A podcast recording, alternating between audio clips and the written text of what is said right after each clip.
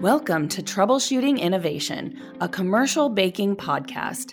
I'm your host, Joni Spencer, editor in chief for Commercial Baking, and I'm speaking with Stephen Hallam, brand ambassador for Dickinson and Morris and chair of judges for the Tiptree World Bread Awards, which will take place at IBIE 2022, September 18th through 21st in Las Vegas.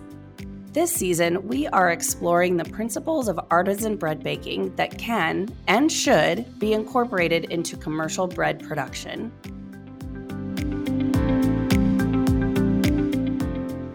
Our final episode is all about people, training, and culture in the world of artisan bread production at scale. Stephen, thank you so much for joining me in this final week. I have thoroughly enjoyed our conversations and I'm very excited about this one. Well, people, where are we without people? We start as babies and we hopefully leave the world as adults, but in between time, there's uh, an awful lot of knowledge and, and wisdom. Wisdom seems to come with age, I think, that we gain in the world of baking, which is a science. The knowledge is fascinating what goes on when you're actually mixing a dough, when you're baking, um, the action of steam on the dough in the oven. That's just bread. And, and the same applies in cake making, how you make a cake, the different processes, sugar batter, cake batter, etc., all in method. Um, lamination, what makes flaky pastry, puff pastry, puff up, and, and uh, why doesn't it puff up when you've gone through the process and to make it and all of that. Likewise with bread, we can make a dough sometimes and uh, ouch, it's not as it should be. All of the uh, science behind bread making is not difficult to learn and it's not difficult to find.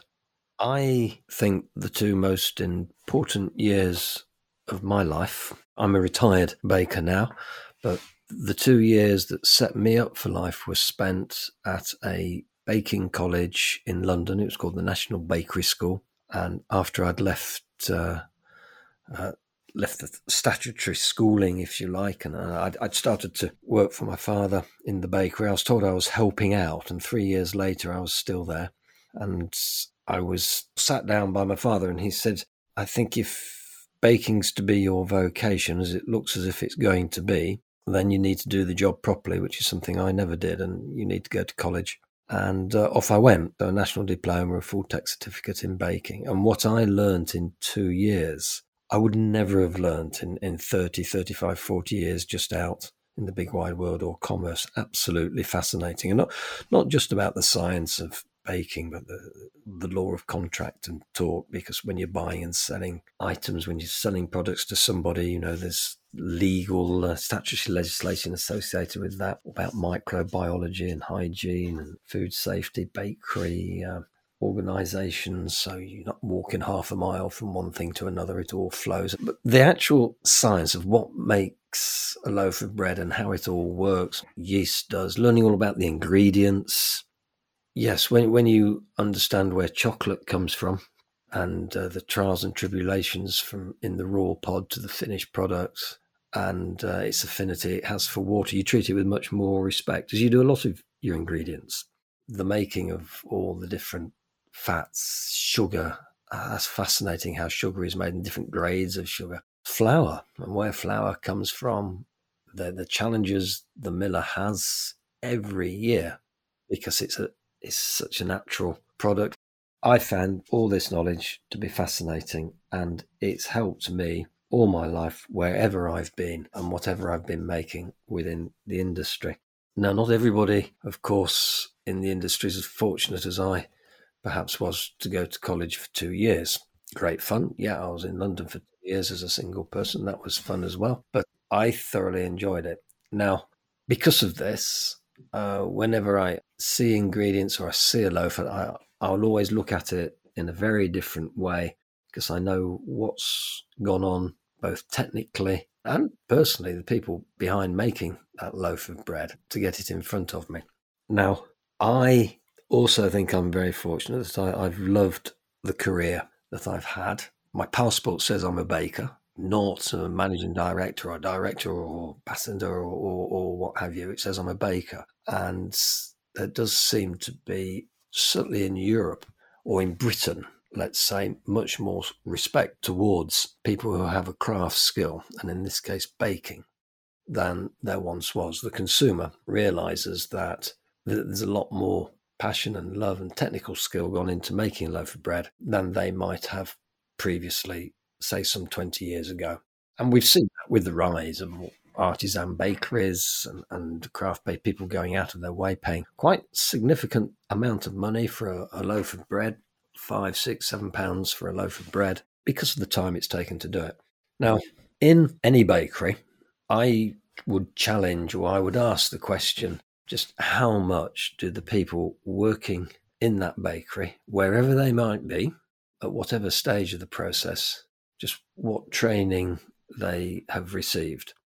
it has to be said that if if somebody knows more about the background of what they're doing, if they've got the information, if if they understand what happens in a dough, where flour comes from, if they understand why we only put this amount of water in, if if they know what happens if there's too much or too little water, if they've had some quality time, so that means not stood at the table scaling dough and mixing dough every time, every day, as important as that might be for their role. But if, if they've had some time away from uh, the coalface, uh, metaphorically speaking, to to learn more about the broader aspect of the science, then not only will they be a better person for it, but so will the business, so will the product. They they will always go an extra mile and a half because they care about it, and and that can be passed on to other people. That that sort of charisma will be with that person, and they, they may become a,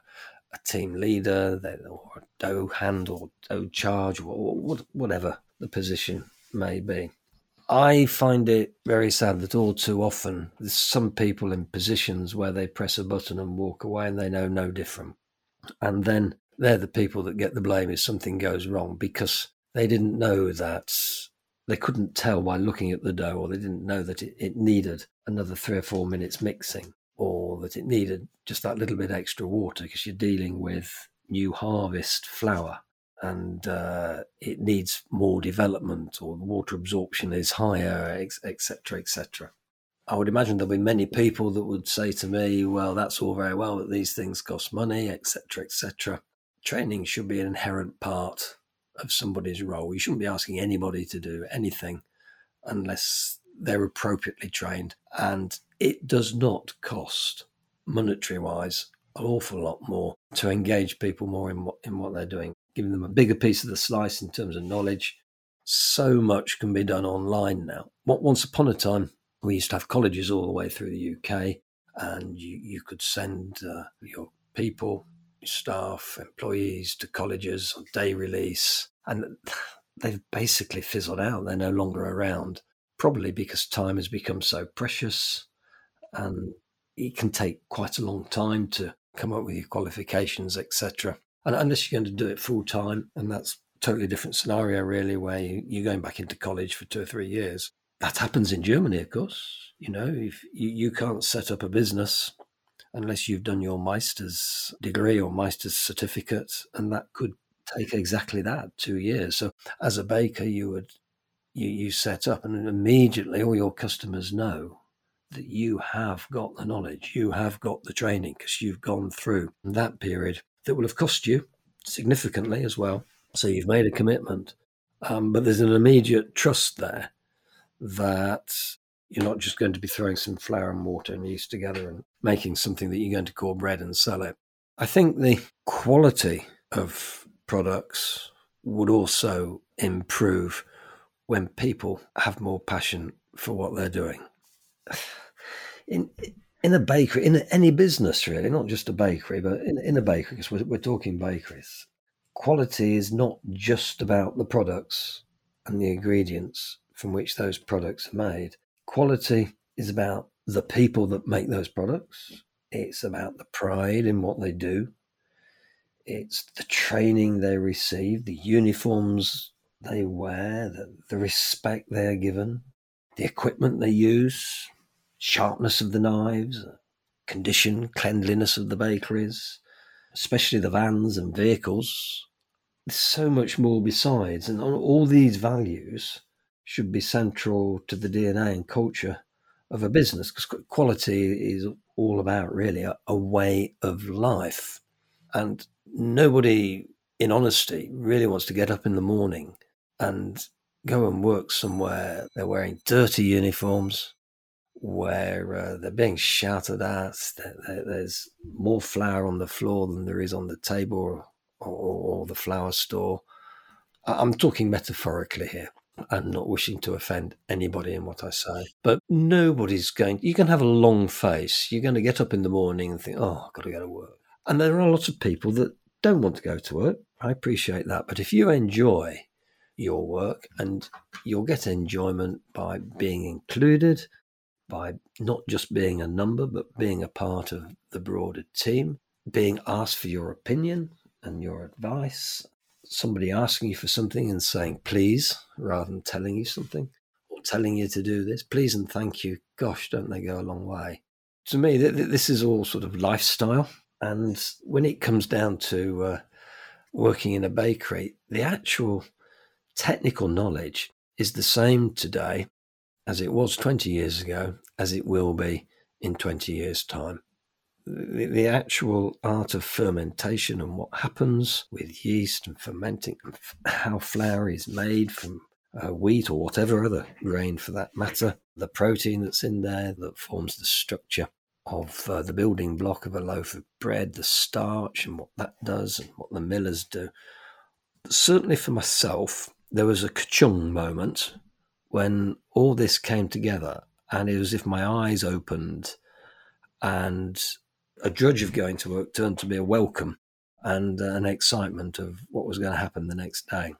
Now, there will be, there will be, I dare say, a lot of employers or a lot of bakers shaking their head and say, ah, it's all very well for him, this, that, and the other. Well, I'm really talking about a culture here.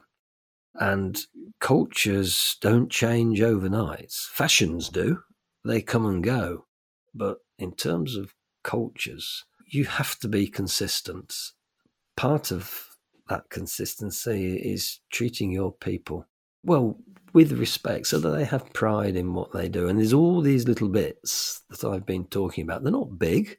You know, saying good morning to somebody in the morning or not saying good morning to somebody as the boss when you walk by can have a huge effect on that person. And or the contrary to that is you may not realize how important it is to that person that you've said good morning to them, uh, as, as opposed to in their eyes just walk by and ignore them.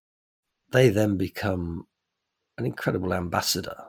Now, this isn't sort of a, a swoon uh, effect that happens with everybody, uh, but it happens with more people than it doesn't. And and the combined effect, it's like the combined effect of the parts is bigger than the individual parts in their own entity. To actually set aside time or create a process whereby all your people and employees can learn more. And it doesn't have to be in work time, it could be out of work time. You could put a room aside for people to just go and look at whatever the, the particular topic is you want to learn about. There is so much online if it's not available from various baking societies, etc., as training packages. There's two sides to this, isn't there? There's training of the baking knowledge, which is important for the actual job in hand. There's also um, the, the cultural side, where people say that's a great company to work for. And when you try and put your finger on that, somebody will say, Well, I don't know. But it's just there. And when they do say that, you know you've got it right. You know, I would agree with you that it does instill passion for the job that they're doing, no matter how big or small, um, that they feel invested in the product that they're making or helping to make. So I'm curious as the chair of judges for the Tiptree World Bread Awards, when you're judging a loaf of bread, does the care of the people come through when you're judging a finished product? Can you tell the difference? Yes, I think it does. And I'll, I'll give you a classic example of something that is wrong, that there is absolutely no excuse for. as if you're presented with a loaf that's dirty. So a loaf of bread will come out of the oven, and inevitably it's picked up by somebody wearing some oven, oven gloves or oven mitts. Uh, and when you pick up a tin, a tin will be dirty, it's coming out of the oven. It's, it's not dirty as in soil dirt, it's dirty in that there's oil and there's fat, and they've been in an oven for 30, 40 minutes uh, at what, 450 degrees Fahrenheit, and etc. So it's hot. And so you're going to have a dirty side on the midst where you pick the tin up and then you knock the loaf of bread out into an area that you keep clean and then you reverse that you put the tin on one side you reverse your gloves. So you've got the clean side that you pick the loaf up with and you put it maybe in a wire tray to cool this that and the other. And and to actually see dirty bread on a shelf because it's been picked up with the mitts that have also been handling the tins is blasphemous you know it just shouldn't be there. It doesn't look nice you wouldn't want to eat it. Um, and if it's on a competition table and it's in front of you, the message is, well, that's okay in that business for that to happen. Because if, you, if you're entering a product into a competition, you are basically saying, that's the best I can do. When you enter for the first time, you have what you've made, and let's say it's the best you can do, and this, that, and the other, and it goes, and it will be assessed uh, by the judges against the various criteria uh, that we've spoken about previously. And comments are made on that loaf as to how it could be best improved or what most impressed the judges about it. The questions leading to positive, constructive remarks that go back to the entrant. And then you'll enter again and you'll take that into consideration next year and so on. And what gives me huge satisfaction is to see people who've regularly entered over the years and how their entries have improved year on year because they've taken note of what's been said. Such uh, remarks sweep through the whole of the business. This loaf is representing that business. It's the loaf that wins, of course, but that all the hype around that goes back into the business. It goes to the people involved in making the loaf. And you do see this improvement year on year. And, and coming back to your question, yes, if something is just half baked or, or that just slapped together and it's and it's put in the competition, a remark will be made on the assessment form of how it could be improved, and and a salient remark as well. You know, this isn't about putting people down; it's about helping people. And if it's you know, helping to improve the quality of loaves across the baking industry, that's got to be a good thing, I think, hasn't it? Um, so we're, we're always looking for improvement. And at, at, first, somebody might, an entrant might, might think, oh, that's all right, they put it in, and then they, oh, yeah, they'll, they'll get some feedback, and then they work on it and work on it. When you reach a stage where you, you're entering quite regularly, because you realize what this is doing for your people, that the whole process of entering and getting rewards brings the rewards to customers, to people, to business, and, and all, all of that. You get to a point where you think, well, that's not good enough. I'm not going to put that in. Just occasionally something might not go right. And if it's not right, you shouldn't be putting it into the competition. Yes, you may have paid the, the entry fee to to uh, to enter, but by putting it in the competition, you are saying this is representative of what I or what we do. That's the best we can do. You, you, don't enter a competition to come second or third, do you? You enter to win. You may come second or third, uh, or the loaf may come second or third, and the loaf may get a bronze instead of a silver or a gold. But you don't enter to get a bronze, you enter to get a gold. You aim high if you're forever aiming low, you're not going to get anywhere, are you? There's going to be no improvement. Yeah, you, you do see that in the lows, and sometimes there are lows that stand out. They're there on the judging table, and from across the room, you can look across and you go, wow. To get the perfect loaf where all the elements that we've been talking about in our podcasts, they've all come together. It's been perfectly mixed. It's the fermentation is exactly right. The flavor is uh, spot on. It's neither too much or, but there's flavour there. But you do, and and you you pick this up. Generally, just like you or me, if you feel good on the inside, you look good on the outside. That's a good point. um, with a loaf of bread, if it is looking good, then you're 95% sure it's going to be good on the inside. Not always, but generally, if you've got 20 loaves and you li- line them all up from those that have got serious wow factor to those that, oh dear, what's that one doing here? And you put them in a row, again, not always, but more often than not, the, the ones nearest the top from appearance are the ones that'll uh, be in the money and in the points. There's so much going on to get it to look good, and, and so much has happened for that to uh, for the appearance to be good. All the ingredients, the the mixing, the processing, the baking, and the person that's done all of that as well. So uh, y- yes, you you can tell. Sorry, that was a rather a long answer. I love your analogies, though. I think they're spot on. Let's take a break from this episode of Troubleshooting Innovation to talk about Commercial Baking's partnership with the International Baking Industry Exposition. As IBIE's Gold Media Partner, Commercial Baking has provided all new media products to help attendees and exhibitors get the most from this year's show.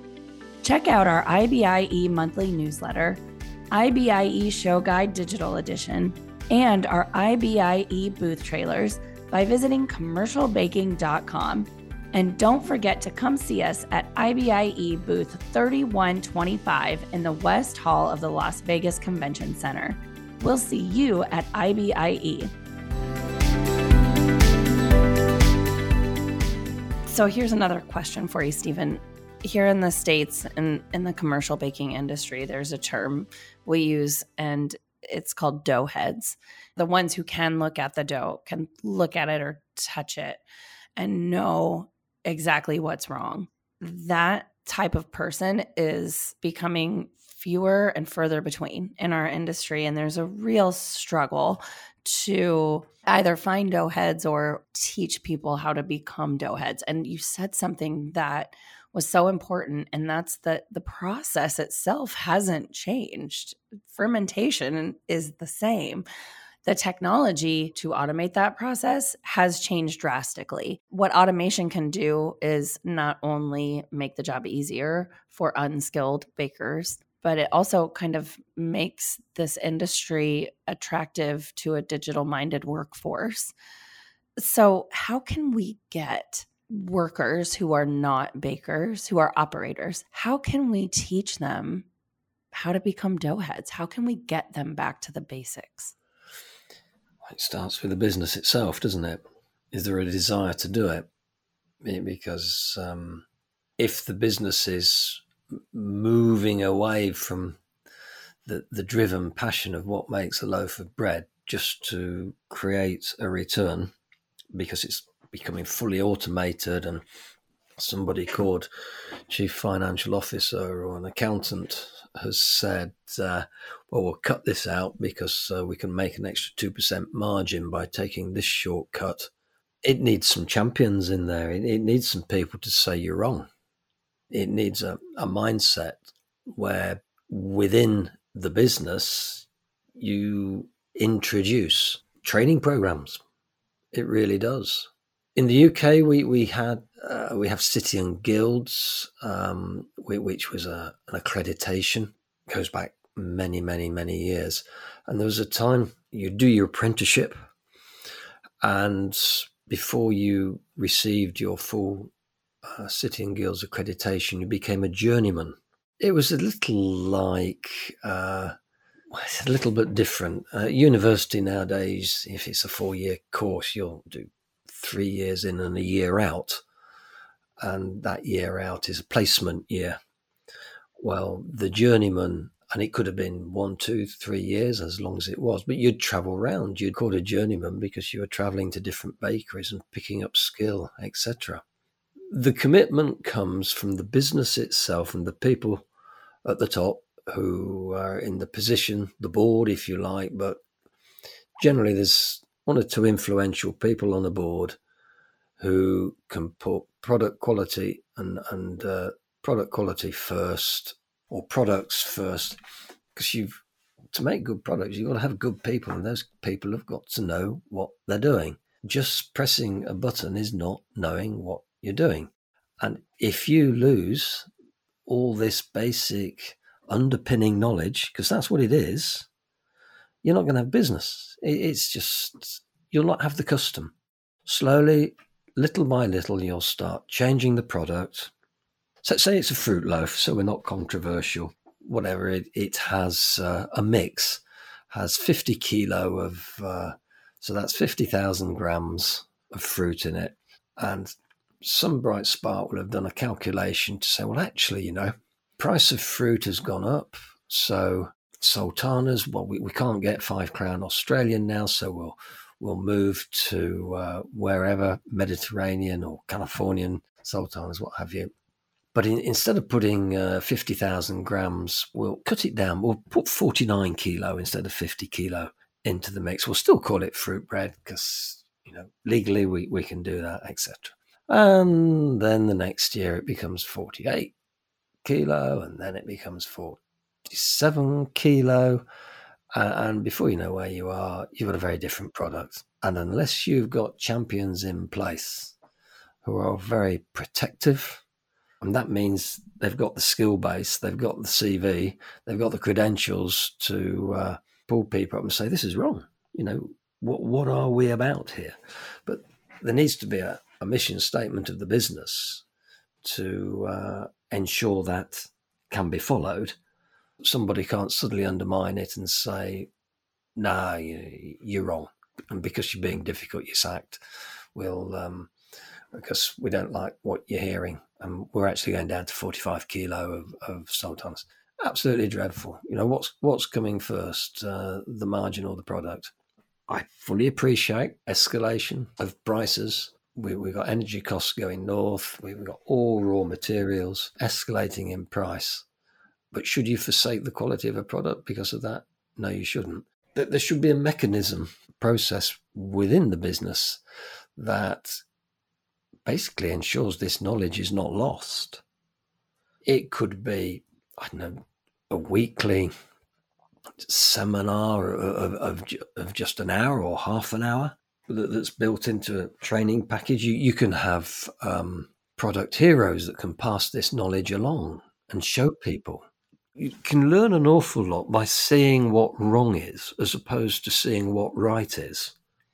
You know, you, we, we talk about proving just right. So this structure, you've got, you've got the oven spring, this, that, and the other. Well, if you deliberately make some products, and I'm talking on a test basis, not, not, not in a huge plant, that have no salt in, that uh, is far too stiff a dough, that is underproved, that is overproved, and you see the results, then, in fact, lo- lots of places do, don't they? On, on take cookie uh, uh, businesses, etc., and what goods looks like and what bad looks like in terms of baking uh, on a color chart, but seeing it on a chart is one thing. Actually, having a a symposium where people can see it for themselves or, or do it for themselves that might be a big ask for some businesses, but the commitment lies on the industry itself to come up with a solution not to lose this underpinning knowledge.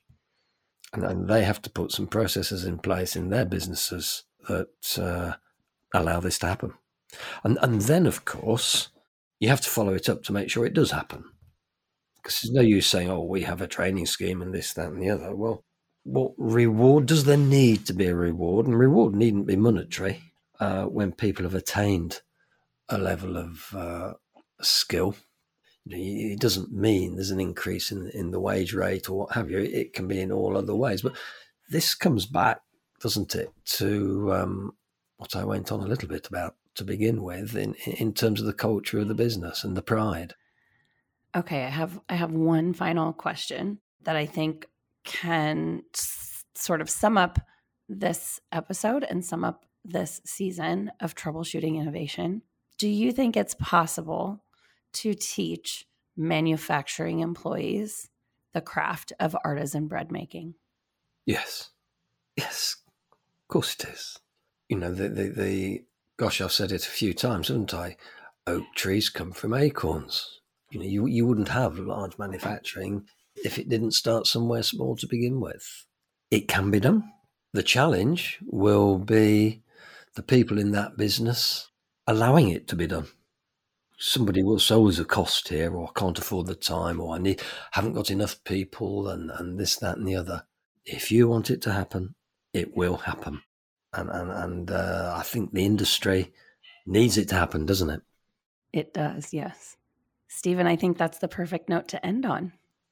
Well, it's been um, an emotional uh, few weeks, and uh, thank you for teasing all this this out of me. I I, I am but just a humble baker, and, and very proud of it. And uh, if anybody should be coming to IBIE, and they'd like to come and uh, have a chat or see what takes place and the process of, of judging loaves of bread, do come and visit us at the Tiptree World Bread Awards stand. Absolutely, definitely. I'm I'm looking forward to meeting you in person at IBIE at the Tiptree World Bread Awards. And I just cannot thank you enough for helping me look at some of the commonalities between artisan bread production and commercial bread production because I think there is so much to learn and that can be applied to and from both sides. I'm just thrilled to see it all come together at IBIE. So thank you again, Stephen, and I will see you very, very soon. I look forward to it, Joanie, and just remember it's all about the loaf. Thanks for listening to Troubleshooting Innovation, a commercial baking podcast. We are excited to join the industry in person as an IBIE Gold Media partner. Be sure to check out our IBIE monthly newsletter, IBIE Show Guide Digital Edition, and our IBIE booth trailers, all available at commercialbaking.com. Be on the lookout for exclusive digital content live from the show, and don't forget to visit us at booth 3125 in the West Hall. We'll see you in Las Vegas.